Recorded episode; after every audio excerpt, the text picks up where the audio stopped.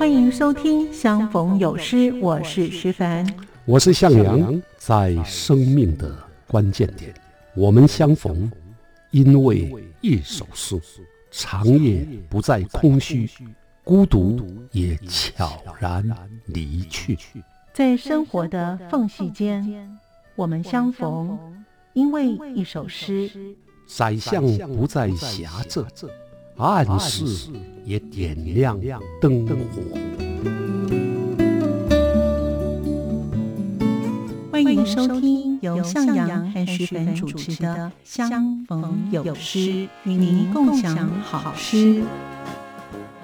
欢迎收听《相逢有诗》，我是徐凡。在今天节目当中，向阳老师要带领我们去认识来去东海岸，有关于在台东。花莲的相关的诗以及诗人的作品，我们一起来聆听哪些的诗人，他们的特色如何？欢迎您收听。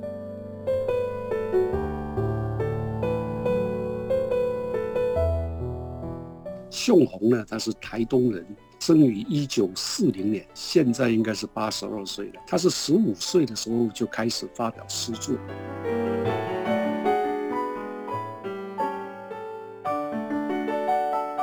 是战后台湾第一代相当杰出的诗人，曾被余光中、雅璇誉为缪斯最钟爱的女儿。出生于花莲的诗人杨牧啊，他曾经写过啊一首名诗，叫做《带你回花莲》。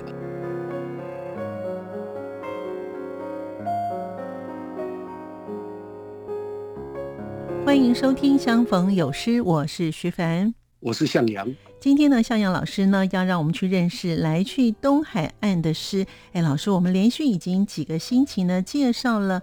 春天的诗跟歌，哇，这个节目当中呢，充满了春天的新的气息跟芳香。哎，反正呢，听众朋友反应都非常的好哦。那这一集呢，老师呢，想要让我们去读哪些的诗呢？那目前呢，这个疫情啊，是真的有点紧张。我想呢，大家都很闷了，也不太敢四处的走动，而且呢，人与人之间的相处还特别的小心哦。所以，我们是不是要透过某些的诗呢，带领我们的听众朋友呢，一起去神游户外领？略一下自然之美呢，老师。是啊是啊，疫情让我们接触大自然风光的机会变少了，对，所以 都没办法四处旅游。没错。啊，不过幸好还有诗啊，也许通过诗啊也能够神游啊，好像也是不错的啊。我们就来读读当代诗人笔下，我想今天我们就来看东海岸的诗吧。好哇，这个东海岸呢，其实台湾的东海岸很美耶，像花莲、台东，这都是台湾最美的地方了。还有呢，非常高耸的中央山脉，浩瀚的太平洋，哇，这个景观非常的壮阔，这美景真的不少哎。是的，东海岸呢，指的就是台湾东部的海岸地区啊，你也知道啊。这是菲律宾板块啊，跟欧亚大陆板块碰碰撞之后产生的一个独特的地形，是，所以它跟西海岸形成不太一样的景观。嗯，那主要的地区啊，大概指的是从花莲啊，花莲溪啊到卑南溪之间的花东海岸，它一一边呢傍临着太平洋啊，一路可以看到各种海蚀地形。那再加上中央山脉跟海岸海岸山脉。啊，山峦、峡谷、曲流、河街，啊，气势更加磅礴动人。嗯，那景观呢，也更加的独特壮丽。呀，哇，没有想到这诗也是有这样子一个可以让人家感觉有独特壮丽的。哇，真的是非常令人期待。所以我们今天就要介绍哪些的东海岸的诗呢？老师？现代诗人啊，写的有关东海岸的诗其实很多哦。那我想我们先看啊，女诗人宋红，嗯，她是一个前辈非常重要的女诗人。是啊，我们先看她写的东海岸。好，这个题目呢叫东部。嗯，我要先麻烦你为大家朗读。好的，这是宋红的作品《东部》。我说与你听，东部，东部是大斧劈的山水。山融融，水哗哗，却在一朝，山河的动力凝成青蓝。洪水消积，赵盾的岩层，陆定为化。我说与你听，火车穿过荒莽的河床，从鹿鸣桥可以知移直到红叶谷、安通、花莲港。花莲花莲说过再也不去了。涟漪引走的花莲呐，也可以从十七岁一直移到三十四，迟迟移移，才发现重置邮票的那信呐，早已蝶飞纸府，蝶飞纸府。故事故事如一束黄枝，故事故事如一束黄枝，凋于春雨，花闹皱纸。时空的山下，泪水是苦苦的、迟缓的，一颗舍利可分的兴致诗间，不可分的洪荒，一概在东部，心游神驰的东部，陆地为化的东部。念得很好啊！这个心游神驰，入定为化，嗯，就是他这一首诗啊。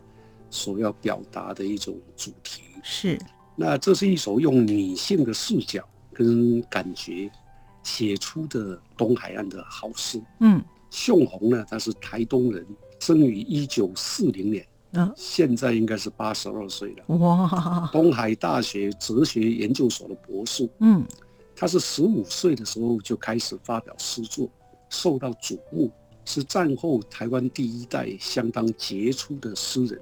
曾被余光中、雅璇誉为缪斯最钟爱的女儿。他的诗呢，早年呢是用抒情诗取胜，那中年之后转向佛学的书写，所以写了不少的宗教诗。对，啊，听众如果有兴趣，可以找他的诗集《秀红诗精选集》《抒情诗》以及宗教诗两本来细读。哇。缪斯最钟爱的女儿，哇，多美多好的赞美啊！可见的秀红呢，在诗坛的评价啊，其实呢，呃，也是蛮蛮呃，就是要博得许多人的重视啊。那么，那这首用女性的视角写出的好诗，好在哪里呢？老师，我们从这首诗啊，嗯，一开头就说啊，火车穿过荒莽的河床，对，从鹿鸣桥。可以知移知道红叶谷、安通、花莲港，可以知道啊，是秀红呢。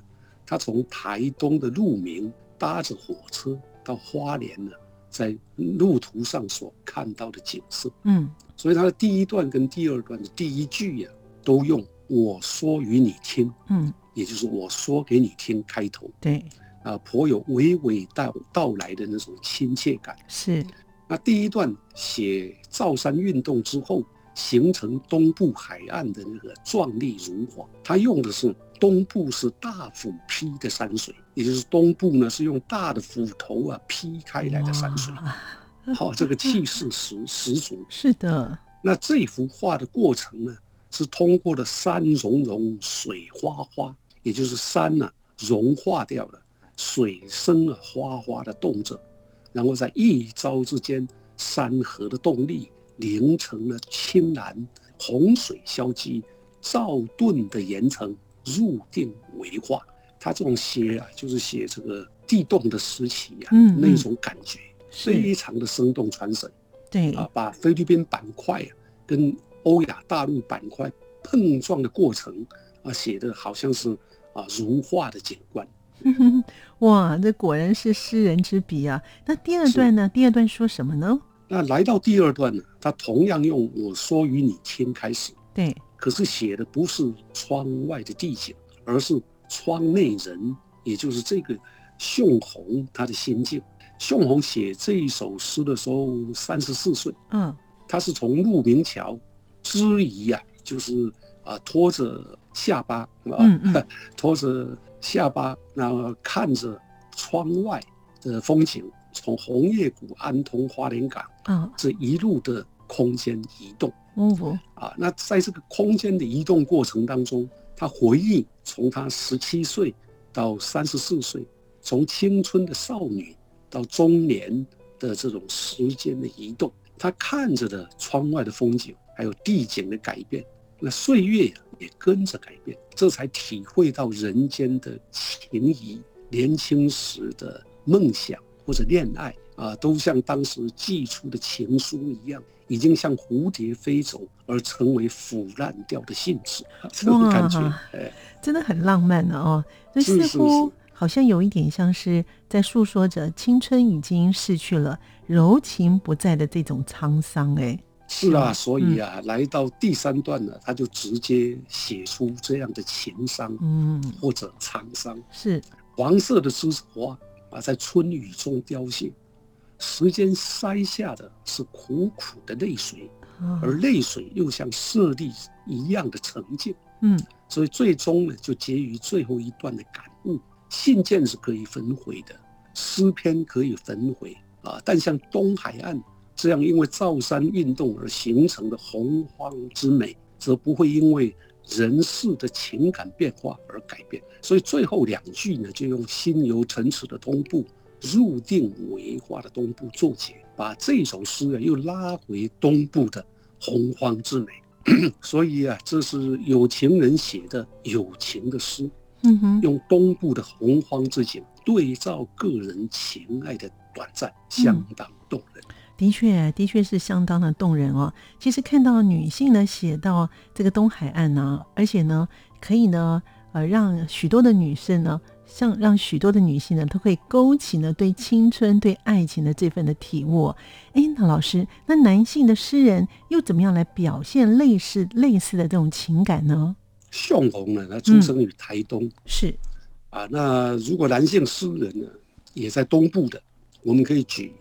出生于花莲的诗人杨牧，嗯嗯啊，他曾经写过啊一首名诗，叫做《带你回花莲》啊。这首诗又跟宋红的诗有不一样的感觉。嗯哼，两首诗都创都叙述着创世纪神话，但写的却是外情挽手的欣喜和飞扬，就是杨牧的这一首。是，所以我先请你朗读这首诗。好的，这是杨牧的作品，《带你回花莲》。你以罂粟的姿态出生，三月的羞涩和四月的狂烈，多事物的阳伞在眼前打开了，不许倾听的声音，又不许凝视的眼色，盘旋流动，鼓起吐落，电极的光明，靠近我，靠近，让我们一起向种植的山谷滑落。这是我的家乡，河流尚未命名。如果你允许，我将用你的小名呼他，认识他。一千朵百合花，一千朵百合花，你也许会喜欢一则神话。其实你正是我们的神话。这是我的家乡，山岳尚未命名。如果你允许，我将用你的小名呼他，认识他。一万朵蝴蝶兰，深入的勘察队将为四方绘制新图。你为我们设计的图例好吗？决定两万分之一的比例尺，在高度上着色。这是我的家乡，地形以纯白的雪线为最高。一月平均气温摄氏十六度，七月平均二十八度，年雨量。三千公里，冬季吹东北风，夏季吹西南风，物产不算丰富，但可以自给自足。让我们一起向种植的山谷滑落，去印证创生的神话，去工作，去开创温和的土地。我听不见那绝对的声音，看不见那绝对的颜色。去宣誓，一个耕读民族的开始；去定居，去繁殖，去认真地唱歌。容许我将你譬喻为夏天回头的海凉，翡翠色的一方手帕，带着白色的花，带着白色的花边，不修兵舰，绣六条捕鱼船，如木犀的柿子。容许我将你譬喻为冬季遥远的山色，青郁的寒气在怀里，素洁呵护着一群飞鸟无声掠过，多露水的稻草堆，让我们一起向种植的山谷滑落。容许我将你譬喻为樱树的出身，三月的羞涩和四月的狂烈，多事物的阳伞在眼前打开了，让我们向收获的山谷滑落。这是我们的家乡。哦，好长啊！很长的一首诗啊，但是诗写的很美。对，没错啊，这是杨牧呢，在一九七五年带着新婚的妻子啊，跟他从美国回到故乡花莲的诗。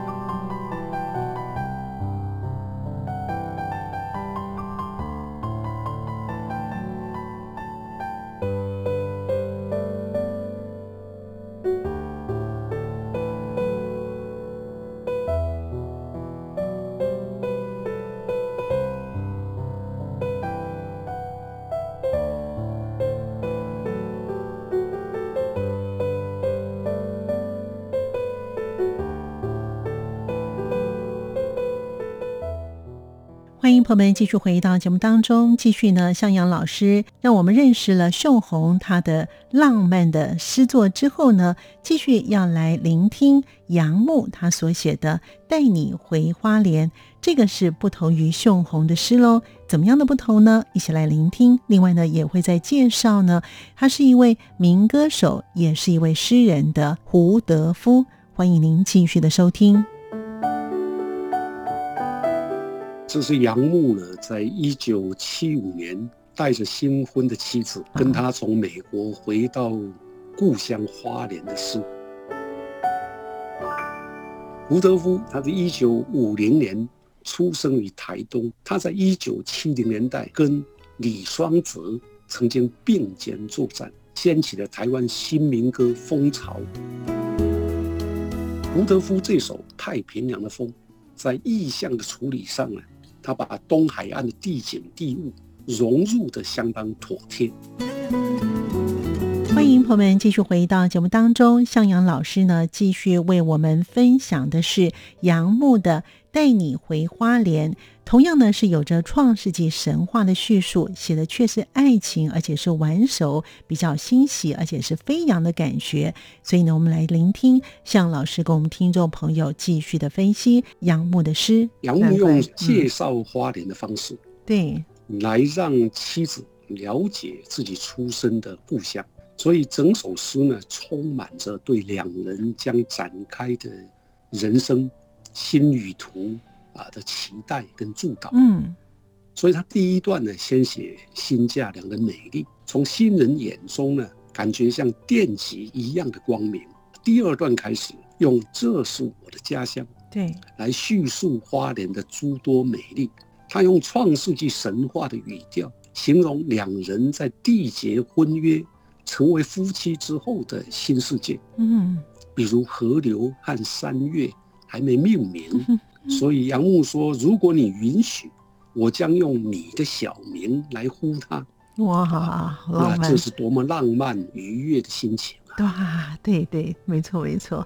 哇，这其实我在读的时候啊，特别是对什么一千朵百合花以及一万朵蝴蝶兰，哇，真特别有感觉。我真的是觉得杨牧对他的妻子啊这种深情，哇，真的令人非常的感动的。使得一百朵或者一千朵玫瑰啊，都不如一万朵蝴蝶兰。啊，杨牧这首诗呢，呃，早就是经典的诗了。嗯，他在诗中向妻子介绍了花莲，那也邀请妻子跟他一起向种植的山谷滑入。对，啊，所以诗里面说要去印证创生的神话，对，去工作，去开创温和的土地。嗯。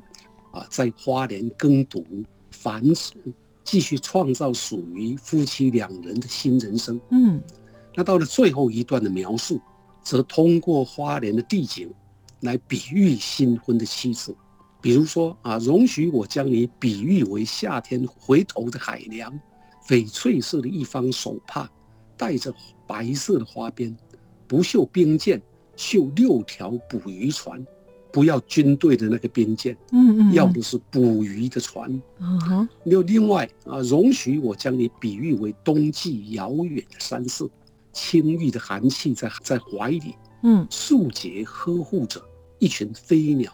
无声掠过多露水的草堆，对，啊，这些都让新嫁娘的美跟花莲的美相互叠合，是，同时也写出了杨牧对花莲的爱跟勇悍。其实秀红呢，跟杨沫的笔下的东海岸呢，果然有着不一样的感觉哦，像是土地景观跟心境的也不太一样。哎，其实他们看风景啊，应该都是一样的嘛，因为花莲就是这样子，台东就是这样子哦。但是随着他们的笔呢，哎，写下的这种文字呢，这种诗句呢就不一样。这是心境，一个是感伤的，一个是很欢欣的。因为刚才老师说他是带着他的新婚妻子啊，所以但是呢，东海岸旁边呢就是太平洋了。哎，好像都写的比较少一些。老师有没有诗人呢？对太平洋的题材写诗呢？老师有有啊，我想为大家介绍卑南族诗人，同时更是著名的民歌手啊，他叫胡德夫。哦，是的，他曾经写过一首《太平洋的风》啊，我要先请你帮忙为大家朗读。好的，也是很长的一首，是也是蛮长的一首。是的，好，这是胡德夫的作品《太平洋的风》，最早的一件衣裳，最早的一片呼唤，最早的一个故乡。最早的一件往事，是太平洋的风徐徐吹来，吹过我所有的全部，落成赤子，呱呱落地的披风，丝丝落席，悠悠然的生机，吹过了多少人的脸颊，才吹上了我的太平洋的风，一直在吹。最早世界，最早世界的感觉。最早感觉的世界，无影婆娑，在辽阔无际的海洋攀落滑动，在千古的峰台和平野，吹上山，吹落山，吹进了美丽的山谷。太平洋的风一直在吹。最早母亲的感觉，最早的一份觉醒，吹动无数的孤儿帆船。领进了宁静的港湾，穿梭着美丽的海峡上，涌上延绵无穷的海岸，吹着你，吹着我，吹生命草原的歌啊！太平洋的风一直在吹。当太平洋的风徐徐吹来，吹进那生命的深处，最早和平的感觉。最早感觉的和平，吹散弥散的帝国霸气，吹生出壮丽的椰子国度，飘夹着南岛的气息。那是自然尊贵而丰盛，吹落斑斑的帝国旗帜，吹生出我们的槟榔树叶。太平洋的风一直在吹。当太平洋的风徐徐吹来，吹过真正的太平，飘夹着芬芳的玉兰花香，吹进了我们的村庄，吹开我最爱的窗。当太平洋的风徐徐吹来，吹过真正的太平，最早的一片感觉，最早的一片世界，哦，真的也很长。啊，辛苦你了啊！不会，不会念的诗啊，很舒服。嗯，是啊，诗虽然长了一些，嗯啊，但感觉就像诗中说的，对，当太平洋的风徐徐吹来，是的，吹过真正的太平，啊，就让我们真的有着最早的一片感觉，最早的一片世界的心动。是的，胡德夫啊，其实很出名了，是啊，他是一九五零年出生于台东。卑南族人，他在一九七零年代跟李双泽曾经并肩作战，嗯，掀起了台湾新民歌风潮，他是个民歌手。是的，当时他们推动唱自己的歌，没错，为台湾的这个校园跟现代民歌卷起了千堆雪。我还记得胡德夫唱的李双泽写的《美丽岛》。嗯，更是脍炙人口，没错，传唱至今。是的，哇，其实呢，这首歌呢，嗯，哎，嗯，我已经忘记了，太久没唱了。但是他的胡德夫唱的歌呢，真的是听起来很舒服，虽然他的声音比较厚实一点，但是真的很好听。没错啊，就像《美丽岛》一样啊，这首《太平洋的风》刚发表的时候，它其实就是一首歌，而且还得过两千零六年。金曲奖最佳作词人奖是的，和最佳年度歌曲两个大奖。嗯嗯，吴德夫刚唱的时候，呃，我记得那时候我我应该算是最早听到的。哦，我就推荐给当时年复的主编，也是诗人陈逸之啊，所以这首歌词呢也在联合副刊发表。哦。呃，第二年我编年度诗选，对，也也把这首诗选进来。啊哈，所以你可以把它说啊，它是流行歌词，但是它也是诗。是的，没错。所以把这诗跟歌做结合啊，其实唱起来的确会有那种味道啊。那老师，我们之前呢也介绍过，就是用台语呢写的给春天的歌。那为什么歌词呢也可以看成是诗呢？歌词和诗啊啊，本来有不一样的表现方式。嗯，不过好的歌词。啊，之所以我们会把它当成诗来看待，主要是它呈现的意境。胡德夫这首《太平洋的风》，在意象的处理上呢，他把东海岸的地景地物融入的相当妥帖。在音乐性的部分，他用连绵复道的修辞来展现台湾的太平洋之美，有海风徐徐吹拂的感觉，能够表现出宽阔。和平的南岛民族的胸襟，所以我们才认为它是一首好诗。那此外，如果我们从原住民族的诗歌传统来说，它更是南岛语族诗的正统。所以，无论吟唱、诵读、默念，都会让人油然生出最早的一片感觉。哇，这个真的是真想再聊下去啊！不过呢，我们的时间呢，念着念着呢，已经时间又快到了，又将接近尾声了。非常感谢老师啊，就是每一次都帮我们介绍一个新的诗的主题哦，也让我们欣赏到不同的诗以及不同的诗人。那我们下一集是不是在谈新的主题了呢？老师？是的，那我们下一集要播出啊。刚好是母亲节的前夕，五月五号。是。啊，五月八号是母亲节，嗯嗯，所以我们就来介绍诗人所写跟母亲有关的书，相逢有诗，有诗相逢，请大家密切注意，下集空中再会。是的。我们今天呢，非常谢谢向老师呢，让我们去认识了台湾东海岸这么美的地方，来去东海岸这些的诗人跟这些的诗，希望你会喜欢。谢谢向老师，也谢谢听众朋友们的收听，我们下次见了，拜拜，拜拜。走过春夏和秋冬，梦想的心在跳动，我们拥有同样的阳光。穿越地球天空，让你听见不一样的阳光，向世界的爱转动。在今天节目当中，向阳老师带领我们认识了有关于在台湾东海岸的相关的诗，以及不同诗人的诗风和特色。感谢您的收听，我们下次见。